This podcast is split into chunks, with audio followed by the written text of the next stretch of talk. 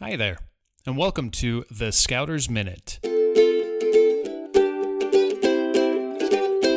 This week's Scouter's Minute is brought to you by us, scouterlife.com. Make sure to check out our trading post for upcoming online merit badge courses and subscribe to our blog to receive a weekly summary of all things scouting, ranging from gathering activities, how to's, recipes, and program helps.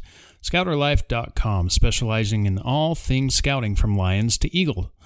Get out and experience the outing in scouting. Now, on to this week's Scouter's Minute. Most of us are happiest when we are doing something for others.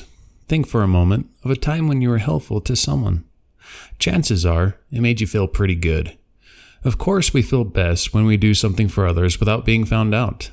When we help others regularly, it soon becomes a habit and it gets to be a natural thing. Once a Cub Scout establishes this habit, they learn the real meaning of the good turn.